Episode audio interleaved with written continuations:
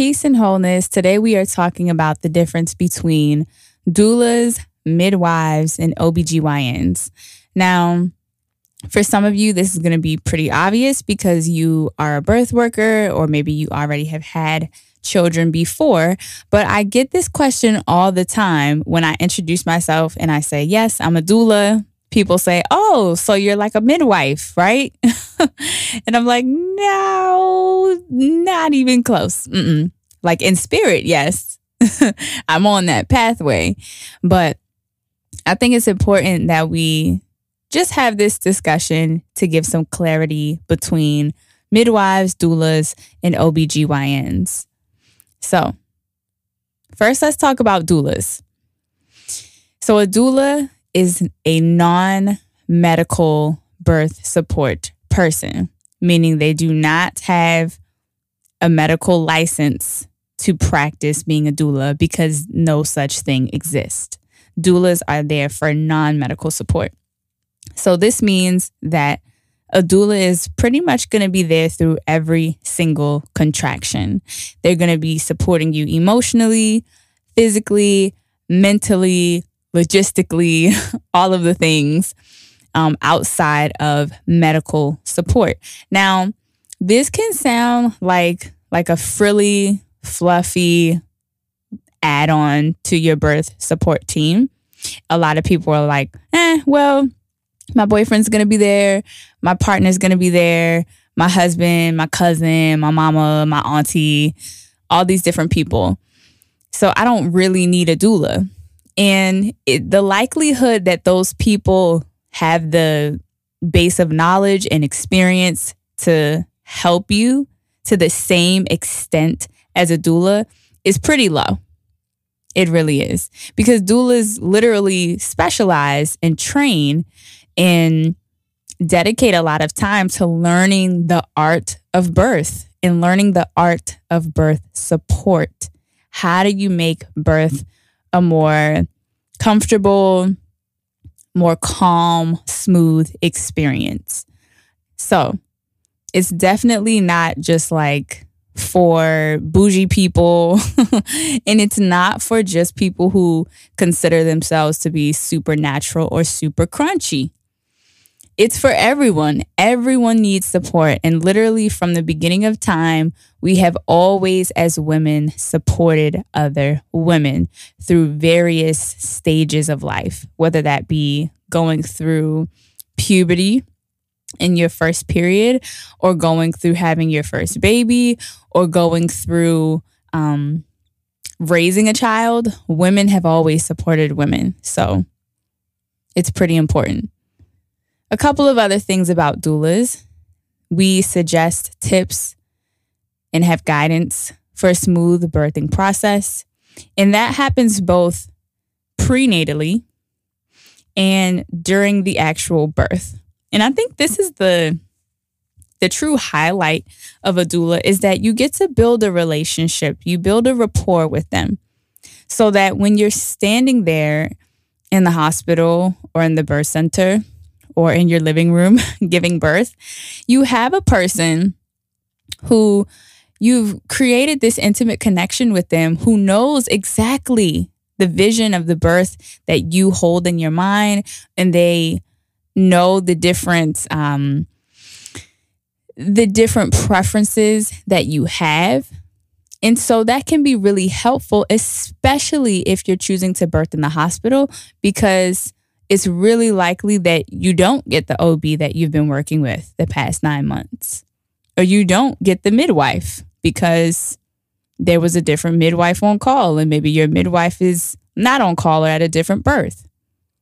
So when you consider the fact that 90% of people birth in the hospital, and therefore 90% of people who give birth may or may not deliver their baby with their medical provider who they've built a relationship with during their pregnancy, then it makes a lot of sense to bring in a third party, being the doula, who you absolutely know will be at your birth. Like, unless something crazy happens and they have to send it back up, there is no like most doulas work one on one. There's no rotation. There's no like, oh, I'm not on call. No, it's I've been building a relationship with you and I'm going to be at your birth. And that can be a very stable and grounding and anchoring energy for birthing people, for mamas. Doulas can also help you to navigate birth decisions and can take the surprise out of the birthing process. And what I mean by that is a lot of times speaking to like first time mothers who are going through this process of pregnancy and birth, there's a lot of like, oh, I didn't know that. And I had no idea. And nobody told me. And I remember even after having my first baby and getting up on like the second or third day in my belly looking at my belly in the mirror and being like, what is going on right there? Like, it's dark now because like the skin was stretched and now it's come back in and it hasn't like recalibrated itself. And I feel all loose and jiggly. Like, where are my muscles? My boobs were engorged because I was breastfeeding and they were leaking. And I was just like, my body, like this is not my body. I like woke up in a different body. And I just remember thinking like, yo, they could have mentioned this. Like they could have gave me a little handout or a little, you know, heads up like, hey, you know, that first week after you have a baby, you might feel completely like a different person, like boobs engorged, leaking, extremely tired, belly looks totally different than what it looked like before. Um, vagina going through some things, right? But a lot of times you don't get that heads up. And so a doula can really get you prepared like, hey, here are some things to expect. And also, here are some things that can help with that process because I could have easily probably felt way better if someone had said, "Hey, let's let's do some belly binding since you're feeling really kind of unstable in that area. And let's put a little cocoa butter on there and talk about how it's normal for your belly to look, you know, like this after birth and it will continue to change and everyone's different. So don't freak out and you know, here are some herbs that you can use for your vagina and your vulva, right? That would have been really helpful. But a lot of people are navigating their pregnancy and their birth experiences in the dark. And at this point, they really only have Google to, you know, light the way. But the problem is that the eye will not see what the mind does not know. So if you don't know what to Google, if you don't know what kind of a book to pick up, if you don't know the right questions to ask in the mommy Facebook group, then you just don't know what you don't know. And then it hits you out of nowhere. And that's what I love about being a doula is that I can in some ways prevent that you know feeling of what the heck is happening and can give some some support and just that that feeling of like, okay, somebody's holding my hand through this process. Something else to note about doulas is that unlike how OBs like only work in hospitals or, you know, the vast majority only work in hospitals and some midwives only work in the home setting. Doulas will go with you wherever you go. So if you decide to go to the hospital, we're going to the hospital. Birth center, cool. Home birth, I'm there. Side of the road in the car, let's do it.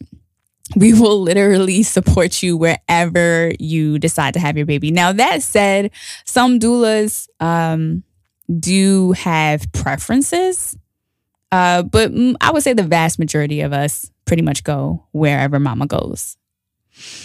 So, if you're wondering how do you become a doula? I've done a whole episode on this. you should definitely check it out.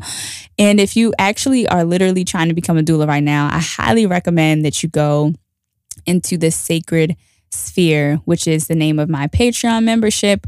And I spend all of January uh, doing exclusive and extended podcast episodes about becoming a doula, my experience, as well as there are some handouts for beginner doulas, like what to put in your bag, all that stuff. But becoming a doula really means you either teach yourself, you probably have some babies yourself, you read a lot of books, maybe you even have a mentor who's a birth worker, or you go through a training program and you receive a certification. Um, nowadays, one of the most popular places to get certified to be a doula is DONA. And they have a, what I would say is a kind of a brief in person training. And then I believe they have like an extended portion where you kind of do a home study, like you do homework, read books and things of that nature. Um, but there are so many different places to train as a doula. And if you are a mama that is trying to figure out, is my doula of good quality? Um, you can, of course, ask if she is trained or certified, but I would more so ask questions about her experience because at the end of the day, like, I absolutely hands down loved my doula training. I trained with Mama Toto Village in Washington, D.C. But what really has made me a good doula is my experience and just like taking the things I've learned and applying them and learning along the way. So, there are lots of um, blog articles that will reference certain numbers and statistics about how doulas help. And I'm not really interested in the numbers because those numbers are kind of from a study that are a bit, I don't want to say it's old, but it's not super new. It's not super modern. Um, and I'm sure it has changed. But generally speaking, when a person has a doula, uh, based on statistics, the likelihood that you will get an epidural, a C section, goes down. Generally, medical interventions in general are going to go down if you have a doula. Um, and that's really powerful for people who are one, wanting to have a natural birth, or two, simply wanting to avoid unnecessary interventions. And again, like doulas are not just for crunchy people. Doula are doulas are for everybody. Because when you enter into the paradigm in which we give birth, this current, you know, this current um, time frame that we're in, this era of giving birth, it's very medicalized. And so even if you know, like, yeah, I probably do want to get an epidural and I probably, you know, will opt for being in the hospital, cool. But that's totally different than saying, I want to have unnecessary medical interventions that could possibly lead to, you know, a negative reaction, ultimately a C section, a more traumatic birth experience. So that is my little blurb on doulas.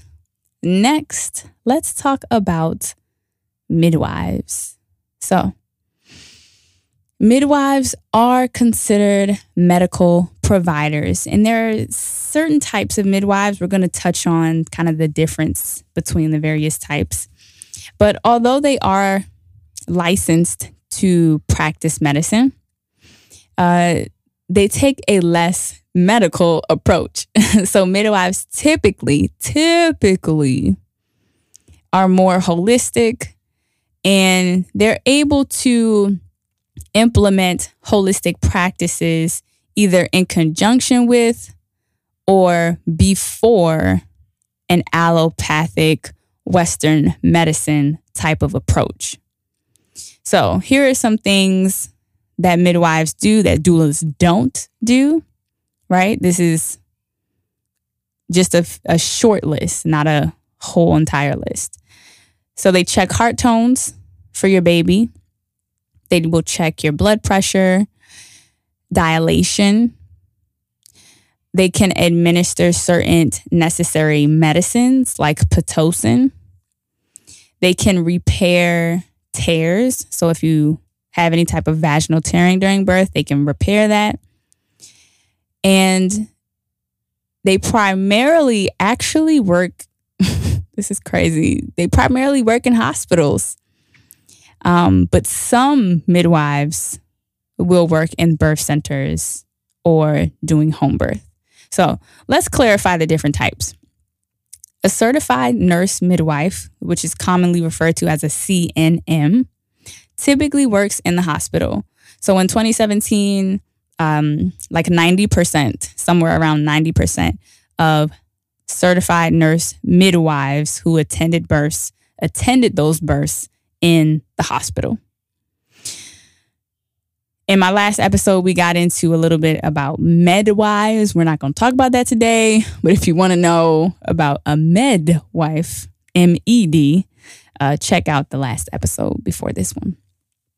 Now, with the CNM, they also can give well women care, which means if you need any type of like reproductive care outside of just having a baby, you can receive that from a CNM. Um, and they have obviously hospital privileges, but they can work in birth centers and doing home birth. The next type is called a certified professional midwife. Now, this is the type of midwife that exclusively does home birth. I think sometimes they do birth center, but they do not have hospital privileges. So um, these are a lot less popular. I think uh, most people nowadays, I don't know, they, I guess, want to be midwives that have access to hospitals. And, you know, generally, I would say that the lifestyle of a CNM is a lot different because they have that structural support of a hospital um, versus a CPM. You're looking at really owning your own business and running, you know, your own midwifery practice on your own, which is a lot of weight to carry. Um, but it also comes with being able to practice more holistically. All the time, I see midwives who work in hospitals and I don't really think what they're doing is midwifery. I don't think it's really even fair to confuse people with the title of midwife because not to say that these that these people working in hospitals aren't midwives. I'm not saying that, but I am saying I think it's confusing to the public when 90% you know, of of midwives are working in the hospital, and we're kind of in real time redefining the de- definition of midwifery to the point where you know soon people will really think it's it really is normal to call it midwifery. I don't know.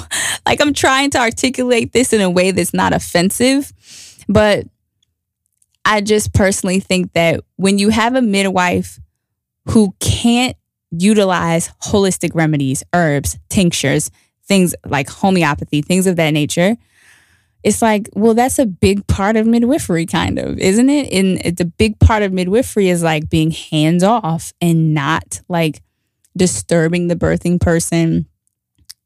And then when you insert that idea, that archetype into the hospital, it totally redefines what a midwife really is.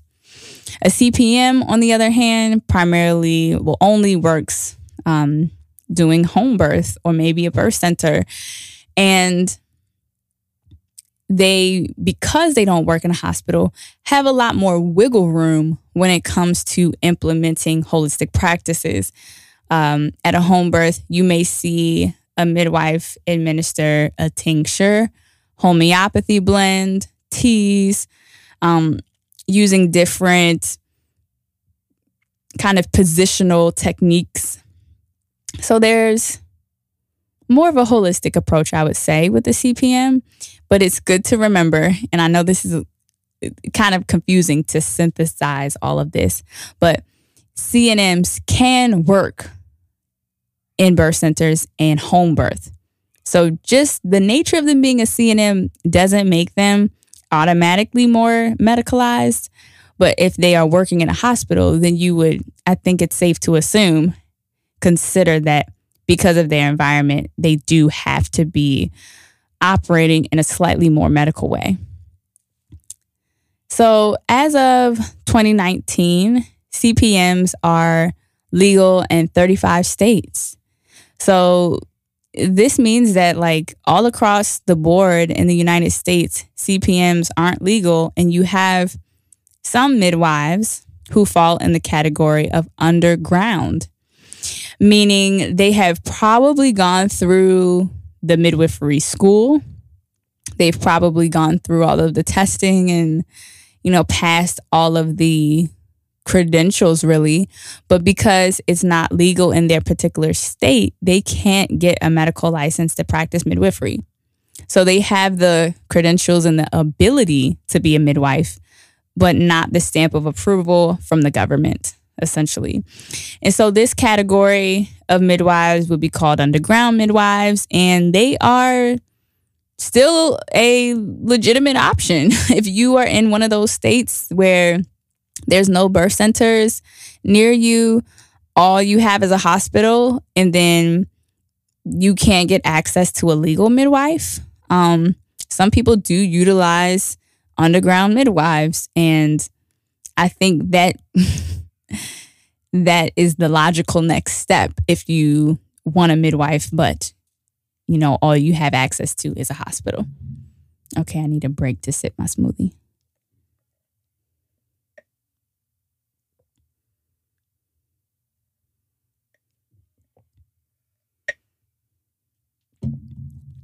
So there's one last uh, category to talk about when it comes to midwives, and that is called the traditional midwife.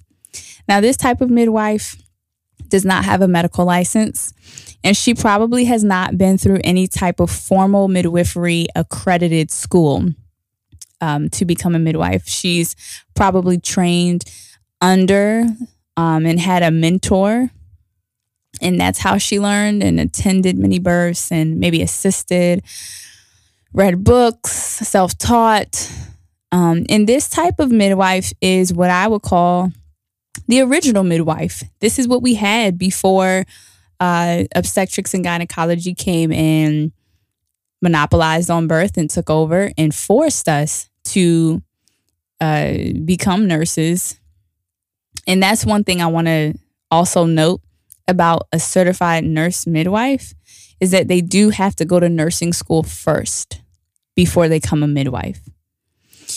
And that is kind of a catch 22 because to attend nursing school first essentially lays down a groundwork of Western allopathic medicine. And then on the other hand, a CPM, a certified professional midwife, they pretty much directly enter into midwifery school. Like there are prerequisites that they have to have um, but it's not that they have to go through the entire like nursing program the way that a CNM would. So do with that what you will. Um, t- people who typically utilize traditional midwives are people who really want to stay far away from the medical system, far away, um, even from you know midwives who still have to answer to the state um, these women are typically people who would probably free birth, um, have an unassisted birth with nobody there, but maybe they came across a traditional midwife and they feel comfortable and led to have them present at their birth. Um, but also, probably this falls in the category of people who have, you know, a deeply spiritual um, understanding of their body and their birth experience. And so they want a person who is also deeply spiritual in in regards to birth. So you know, I don't think there's any right choice. I think there's only aligning with the provider that makes sense for you. So, just to recap, midwives can work in hospitals or birth centers or at home. They traditionally have a less medical approach, but depending on the person, you may find midwives that still do operate in a very medical type of way. Um, they typically try to blend the holistic and the Western approach. And for most CPMs, mm, CPMs, I'm looking at my notes and I'm staring at CPM, or is it staring at me? Mm. And for most,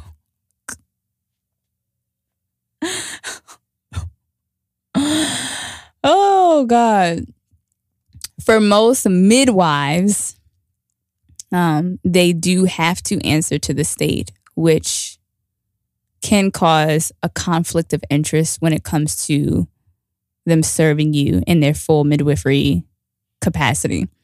And I just, I'll give a brief example of this. Okay, so say that you are 39 weeks, you're at home, your water breaks, and there's no sign of contractions. Your water is broken, but you're not contracting, which is something that, you know, it's it happens. It's not abnormal. It happens all the time. And so you call your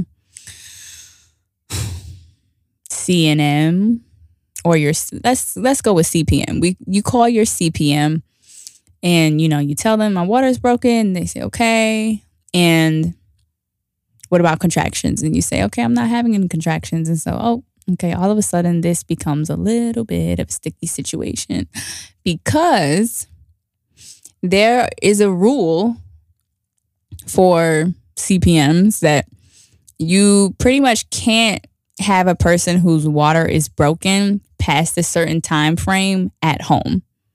At some point, you do have to transfer in, uh, even if you know there aren't any signs of an issue. There's no fever. There's no uh, sign of infection. Mom looks fine. Baby sounds fine. Even if everything looks good, there's still a time frame in which okay you you're supposed to go into the hospital now and so as a midwife and this is kind of the conundrum of midwifery is that you have to make the call to say okay we're going into the hospital even though we don't need medical care like even though like nothing is happening there's no emergency we still have to go in because that's what the rule says Whereas if you had an underground midwife or a traditional midwife who wasn't answering to the state, they may say, look, everything looks fine.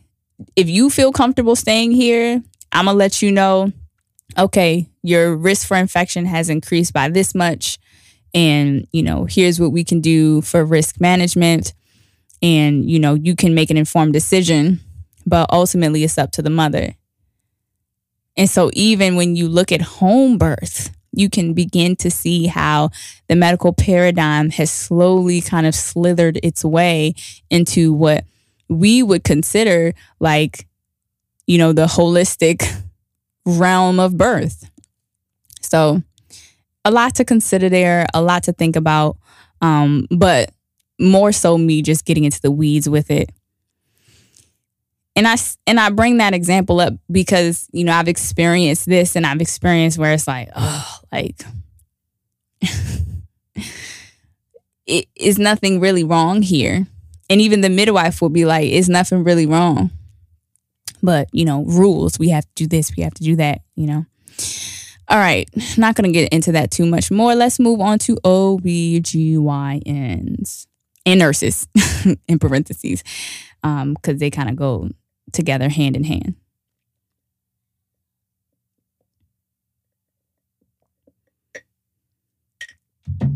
So, for an OBGYN, they are going to attend school. It's like 12 years of schooling or something like painful like that. um, whereas a CNM or CPM may get their process finished within maybe five to eight years. That's kind of the range that I hear, which is not far from it, like not far from 12. Um, but with the CPM, you, well, basically it's just different. It's not the same as going to medical school. So, of course, OBs are doctors, they have to go through medical school. Um, and a big thing to note about an OBGYN that's different from a midwife is that they are trained surgeons. I repeat, they are trained surgeons. and the emphasis of their education and their schooling and their training is to be a surgeon. of course, they get trained on many, many other things, but they are primarily learning birth from the lens of the medical paradigm. They're learning about birth from the lens of what to do when something goes wrong, how to deal with an emergency, how to conduct a C section, right? So their whole outlook on birth is coming from a point of view of fixing and in part like it's partially also about preventing but preventing in a way that is very like allopathic medicine western medicine we're going to give you like this procedure in that medicine like that is the way that we prevent things. Whereas with midwifery, it's more so like we're going to look at you like a holistic being. So, like, let's talk about diet and exercise and herbals and hydration and going to the chiropractor and all these other things. Whereas with a OBGYN, their main modus operandi I don't know if that's how you say it. Y'all know what I'm saying though. their their main MO is using allopathic medicine to either fix or attempt to prevent a problem. So, example of this would be your midwife sees that you're going into labor and they say, "Okay, drink some water." Right? You want to stay hydrated. Whereas when you go into the hospital, they're probably going to give you an IV to give you fluids, right? There's a clear distinction there. I think that was a pretty good example. so, OBs typically only work in hospitals, obviously, because they're surgeons and that's where they have access to all of their, um, you know, allopathic medicine and IVs and all the stuff that they use is there. They are set up to work in the hospital. There are a handful of OBs that will attend home births, um, but it's literally, literally a handful. That's it. So, over 90% of births happen in hospitals. So, we know that, you know, over 90% of births are being attended um, probably by a OBGYN. And the interesting thing to note about an OB is that they are not required to attend or observe a healthy amount of natural physiological undisturbed births. Now, you may be feeling like, oh, okay, so whatever. Um, but this is this is kind of a problem because if you are working in the field of birth, if that is supposed to be, you know, your general specialty, then you would think that you would want to know what birth looks like, like organically, all on its own, unadulterated birth. But instead, what we have is medical students observing birth that only primarily happens in the hospital. And this can be misleading because, say, for example, you know, somebody comes in and, you know, they're in labor, they're four centimeters. And so they go through triage, they get to their room, and they're laboring for a while, but um I don't know. Let's say the doctor comes in and says something that makes the mom uncomfortable. And all of a sudden her contractions begin to slow down. And they notice her contractions slow down and they say, okay, well, your contractions are slowing down. Let's get you on some Pitocin so we can get them back up. So they give her the Pitocin and the contractions get stronger. Um, but now they're not really bearable because the Pitocin is, you know, turned up quite a bit and it's it's difficult for her to get through them. So she requests an epidural. And the combination of the Pitocin and the epidural is kind of having a negative effect on the baby. But she's really close. She's, you know, baby's right there. So there's like, you know, let's just push and see, you know, if we can get the baby out.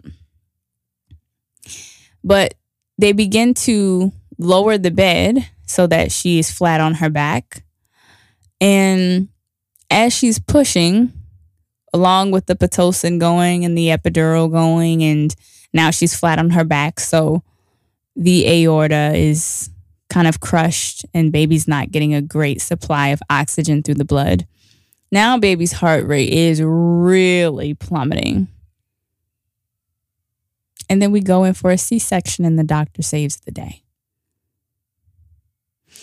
The moral of the story is that when you have medical students observing only hospital birth, they will not typically pick up on the fact that there is something wrong going on here, that something is not making sense. Instead, most of them will be validated in the idea that, oh, we are saving lives. We are literally every day keeping women and babies so safe and so healthy. And I know I sound like a little bit of an asshole right now because there are people who benefit from the medical system. My sister was one of them. My sister and my niece needed medical attention, to point blank, period. Right. So it's not like I don't think there's a place for it, but I do believe that we are overusing the medical paradigm and ideology and system. And it is backfiring in a way um, that is unperceivable because we have been so conditioned to think it's normal. Our C section rate is pretty much sky high for us to be a developed country. 30% of mothers are coming out of their births traumatized and so many mothers dealing with postpartum depression, which could possibly be linked to their birth experience.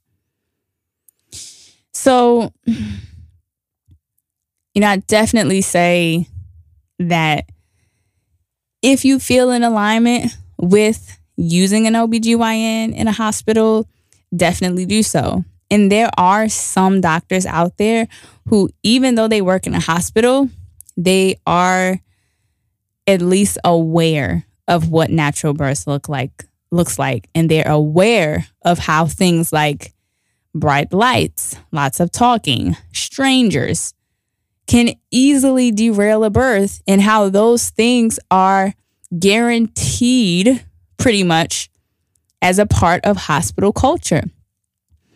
Right? So there are some doctors who are aware of this and they are working to do better and change hospital culture and policy. But I'm going to tell you right now, that's not the majority. It's not. So, yeah, I attempted to be unbiased during this episode, but it ain't work. Sorry. I have to own my bias.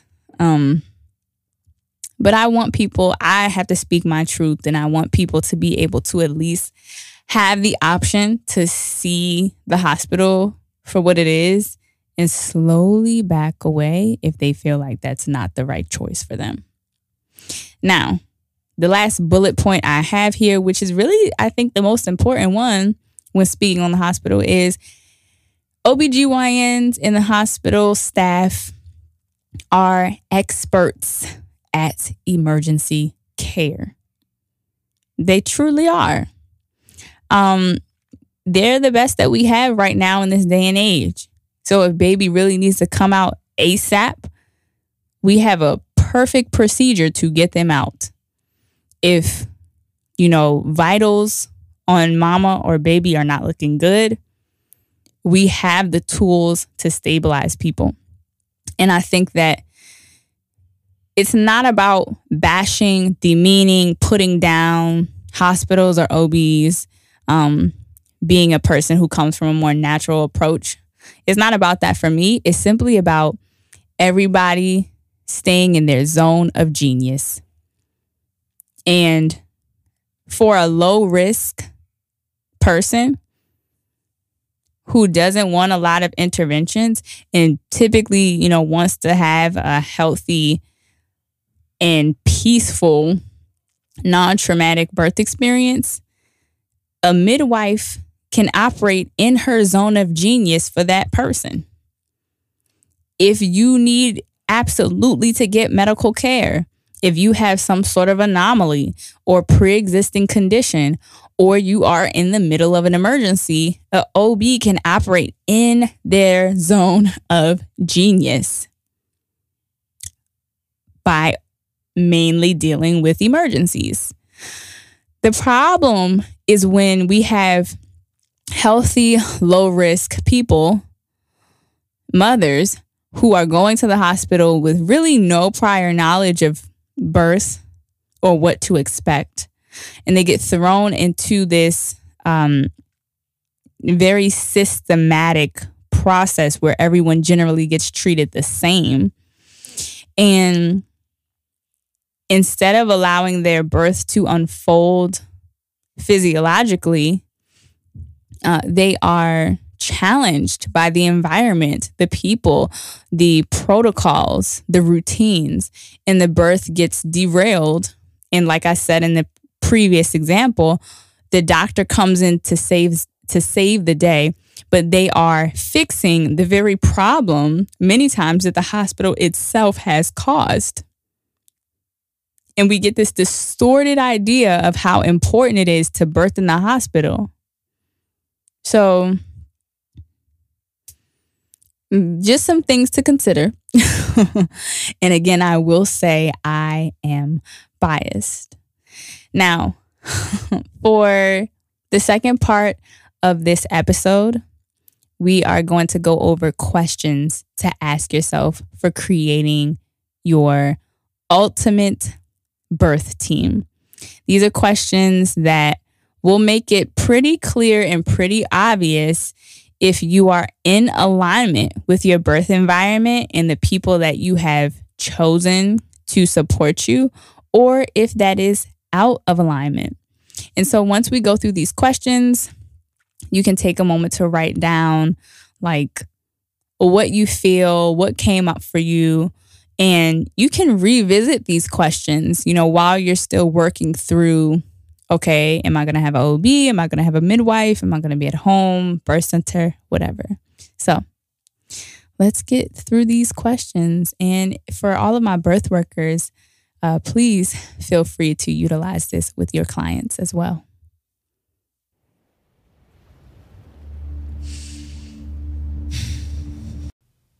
Peace and wholeness. In today's exclusive podcast episode, I want to chat with you all about the professionalization of doulas and my thoughts, feelings, emotions behind why doing doula work full time is not something I'm interested in anymore.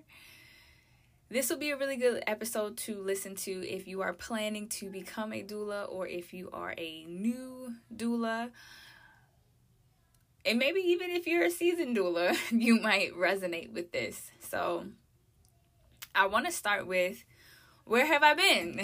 um, if you are, if you've been a part of my Patreon community for a while now, you may be wondering, okay, she hasn't posted an exclusive episode in a little bit. Where's she at? And the truth is, I've had a ton of births that I've been attending. I've been really, I guess I want to say um, on the edge of burnout. I don't want to say that I am burnt out, but right on that edge where it's about to be like burnt to a crisp. so I've been really having to mentally pull back my perspective and look at the way I'm doing things and why I'm doing things the way I'm doing it, and recalibrate. And so, amongst this time that I've had where I've been doing a lot of work and running around and feeling burnt out, I've came to a conclusion that doula work, being a full-time birth doula, it is not a lane that I would like to stay in. And as I was feeling through this, you know, I had this initial reaction of like, damn, like I worked this hard to get my name out there and build connections and network and be taken seriously. And then the time it takes to just go to births and get comfortable and go to births and get good at being a doula, right? Like, of course, most of us come to this work with some level of um, natural talent, I guess I could say, but you still have to refine that. And I'm like, why am I having this moment after working so hard for the past three years where I don't think I really want to continue to do doula work in this capacity? And yeah, I came to a really big realization that I'm going to lay out to you right now. So, when you first become a doula, most of us want a lot of clients, right? You want to either work as a doula full time or you just want to have the experience of going to births so that you can be taken seriously, you can get comfortable, you can feel good about putting your name out there. But what I came to realize is that if I want to do doula work full time, right? Because this is my passion and to be quite honest, it's hard to juggle doula work and another job because at any given moment you could be at your other job and get called to a birth and you either have to call out of work or you know whatever the case is it's hard to just be able to leave one job to go to a birth. So it makes sense logically to just be a doula. But in order to just be a doula and make all of your money from birth work you have to either charge a considerable amount of money, which is a whole nother conversation. Like the amount of money that doulas charge is a whole nother conversation I could get into. But it's either that you charge in a certain bracket, which inevitably means you're going to be serving a certain type of people who can afford that.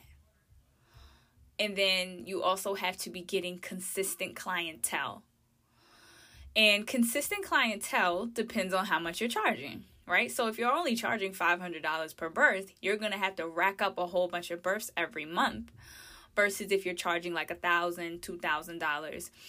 But no matter how you slice it, um, you have to still attend a decent amount of births every single month. Now, when you become a new doula, when you're first out here in these doula streets, you're like, yes, I want to go to a birth. You're like, you're literally just waiting for the phone to ring.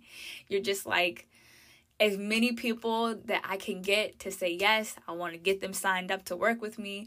And you're so excited and you're just so ready to experience birth. And it's a beautiful time. Like that beginning part of my doula career where, you know, everything was so so so so fresh and new. It was amazing. Um but it's not what i found. Is not super sustainable to be a full-time doula and a mother and have any other thing going on in your life. And the last thing um you know how do you actually make it work right? What does it look like to be a full-time doula you're charging, you know, a certain amount of money, you're getting a certain amount of clientele, and then you're probably always on call. You are always on call. Because just think about it. Even if I only took 12 clients per year, so one client per month, that means every single month there's a two to four week window, which is basically all month or half the month, where I can be expecting to get a call to go to a birth. Now, for some people, that's not a big deal, but for me, first that I got to think about my children and throwing off their schedule and routine. Then I have to think about throwing off my schedule and routine. That like is barely clinging on to life, right? because I'm still trying to set good habits and routines and all of that as an entrepreneur and a mom and a friend and a sister, right? Playing all these roles. And so I kind of lost my train of thought there.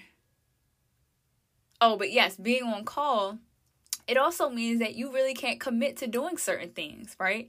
So you really can't plan and say to your friend, like, oh yeah, let's go do this this weekend. Let's go here. Let's take a trip there. Like, and that seems trivial at first. That seems very trivial at first. But then you start to live your life like you're on call. And you're like, damn, I can't have a glass of wine. Damn, I can't plan to go here. Dang, I can't, right? And again, like for some people, you may live a very simple life you may not do a whole bunch of um you know planned socializing or whatever so for some people that's not a big deal at all right so i'm speaking to a certain type of person with this particular point but all of it combined was what was pointing me to a direction of this doesn't feel like a way I want to continue to live my life for the next few years.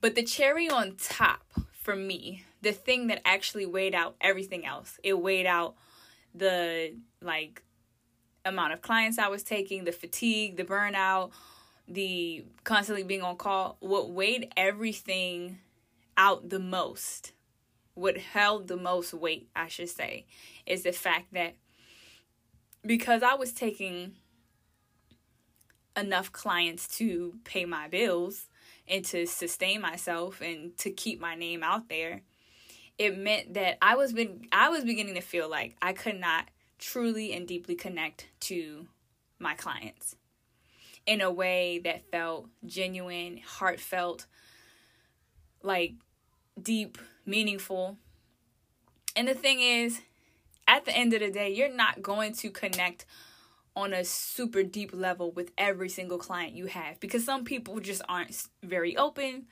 You sometimes you'll get a hard nut to crack, basically. But a lot of times, you know, if you spend enough time with the person, you'll get to know them and you'll get to connect with them and y'all will have, you know, some sort of a bond.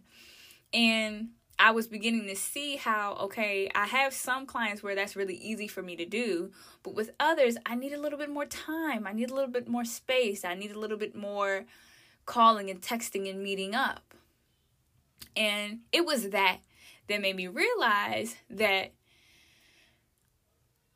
I felt like by working as a professional, a quote unquote professional doula, I was in a lot of ways,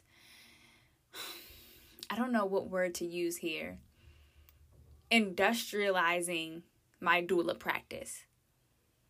Because I have felt the difference between when I had months where I didn't have that many clients and I could really, really connect with the few clients I had versus times where I had a whole bunch of clients and I felt like I didn't have the energy, I didn't have the time, I didn't have the bandwidth to really connect with all of them the way that I wanted to. And when I felt that contrast, I was like, oh, wow, this is how a doctor works. Not to this same magnitude. When a doctor does it, it's much greater. But a lot of times when I tell my clients, you know, some of the cons of going to a hospital, one of the cons is you don't really connect with your doctor you go in for your visit, five, ten minutes, you're in, you're out, that's it. You don't really know them like that. But this is the person that's going to be sitting at this, you know, the seat of the throne to catch your baby. And you barely even know them. And so, the same reason why I would tell my client, maybe you should consider not getting a doctor, I was starting to see the reflection within myself of, oh my goodness, maybe I need to pull back with all these clients so that I make sure I'm actually connecting with them. But then it looped back around to, but I got to pay these bills. Doula work is my basically my main gig, my main job. So, how does this all fit together? Some would say, okay, we'll just charge more. But then it gets to a point where it's like, all right, how much are you going to charge? How much are you really going to charge? Goddamn, before it starts to be a little bit ridiculous. And then also, I have a certain type of people that I want to serve. and this was another this was kind of like the second epiphany i had which was i became a doula because i wanted to serve my community now i also have had aspirations of serving people outside of my community people who are in higher places and i've wanted to do that you know for a more for a more larger vision, for a bigger goal of being able to change the community, change the culture, change the societal norms, and knowing that people who are kind of at the top of the totem pole who have a lot of money or who have a lot of status and notoriety a lot of times they set the um cultural norms or cultural trends right? But that that again that's another conversation. But for the most part I wanted to help my people. I wanted to help black women. I wanted to especially help young black women. Because I was a young black woman when I became a mother and I knew how much I would have been benefited from having a doula, a quality doula. So once I sat with this for a while, and there's so much, I just have to say, there's so much power in feeling through your your inner world and allowing the wisdom to kind of bubble up to the surface once you have submerged yourself into your your own world. And once I had done that, what was bubbling up to the surface was, oh my goodness, the profession the professionalization of doula work has so easily and so seamlessly happened that many of us haven't even noticed it. And here's the kicker I made an entire YouTube video about the professionalization of doula work and how it is working against us, and how, as doulas who attend hospital births and who don't speak up and speak out about the bullshit that happens in hospitals, we are actually acquiescing to the system and therefore further um, validating what is happening. So I had already had this train of thought. I just don't think it came all the way home to the station to realize that, okay, pull back. Because, yeah, I could just be like, all right, well, I'm just going to do all the home births then, which is really what happened. I just started shifting my energy and putting out, okay, I just want to do home births. And I just started getting a bunch of home births, and boom, that was great until I got to this point and I was like, well, I'm still tired and I'm still burnt out and I still feel like I'm not really connecting and I feel like I have to charge a whole bunch of money just to like get enough from one client so that I don't have to rack up with a whole bunch of clients. And it's crazy because I remember interviewing for this doula agency in my area and the selling point that she was trying to sell me was, "Oh, I can get you to like I want to say she said like 10 births a month or something like seven or eight births a month. I was like, oh, you must think I smoke crack. You think you crack? That's what you think I smoke? because that's too many births per month, sweetheart. But at the time, I was like, what? That would be amazing. Like, I could just envision myself getting up every week and running to a birth and it's like yo you know how much time it takes to recuperate from a birth? Don't don't go to a birth that's 40 hours long. Don't be at a birth for three days straight. Don't be at an induction. Don't be at a home birth that's stalled out. It's you talk about people who really be racking up on these births and i'm not trying to shame anyone. I'm not saying that it isn't possible and I'm not saying that it doesn't work for some people in a really great way. This is just my story, and this is my journeying through the wisdom of my own story for me and who, whomever else resonates. But all that to say, I finally came to the realization that doulas were never doulas were never people who had the job of being a doula. They had the role of being a doula, and those are two totally different things. It's one thing for me to be the woman in the community, right? And just this is how I imagine it. Imagine if you lived in an apartment complex And in that apartment complex, every so often, every few months, you had somebody who was having a baby. And so you had a lot of space in between the births that you would attend. You would have the opportunity to really connect with these people, connect with their family, connect with their partners, their children. Go, you know, get dinner with them, sit down with them, talk to them, walk through their different fears and their traumas. Really get to know them and make a friend. Make a true lifelong friend. And imagine that was your flow every few months. And maybe you had months that were really quiet and months that were really busy, but it was nothing too taxing. And you begin to grow a name within the apartment building that, oh, this is, you know, the girl who she's really knowledgeable about birth and she's a great support, right? And so the community supports you back in whatever ways. But there's not a pressure where you have to show up every single week, week after week after week after week to do work that is really energetically gonna zap you. And of course, again, this is me. This is how I practice doula work. Everybody doesn't feel the same. Every, everybody doesn't feel like they have to get super deep and super connected and talk about their fears and their traumas. Everybody don't work like that, but that's how I do birth work. Because that's what I consider to be a birth keeper. But there's a difference between, at this point, there's a difference between being a birth keeper and a doula.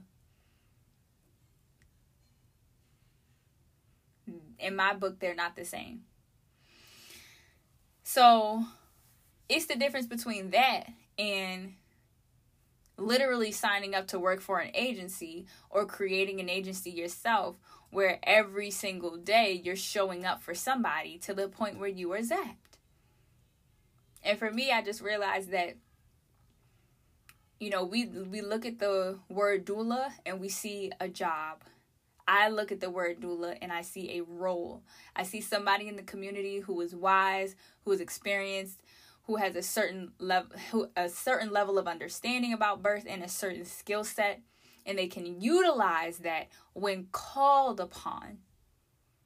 But they do not operate in that role as a job. And I hope that I'm explaining this in a way that makes sense because this was a really big, big shift for me to finally because I started feeling guilty. Like I don't wasted three years of my life. I done put my family through this, you know, way of living for three years. All for me to back down now. And I was like, no. I went through these three years and I learned so much and I gathered so much information. And now it's time for me to take my next step.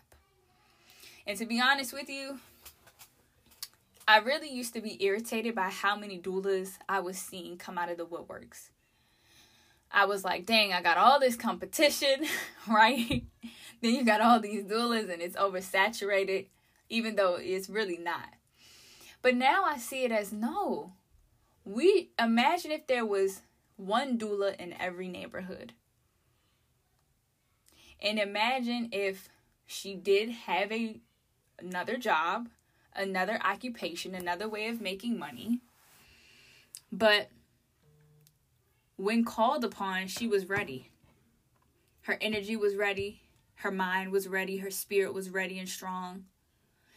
And again, I know there are some people who are like birthaholics. They want to be at a birth every single week or at least a few times a month. I totally get that. I do. But is it sustainable? I can't answer that question for you, but for me, I much rather be the in the role of a birth keeper than in the job of a doula.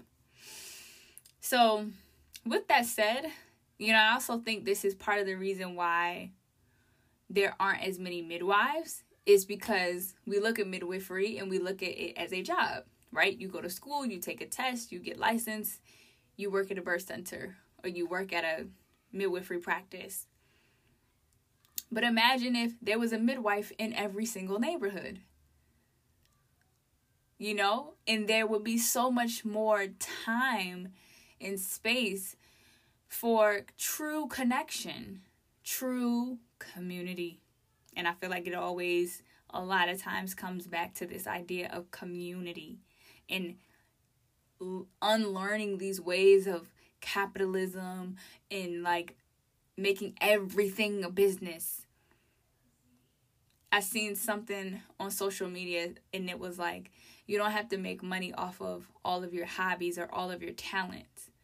And that's so powerful because I mean before like capitalism and, and you know everything being industrialized, when we were living off the land, when we were living communally, when we were living tribally, yes, you had ways of making money and you had ways of um, creating stability as far as food security and a place to live.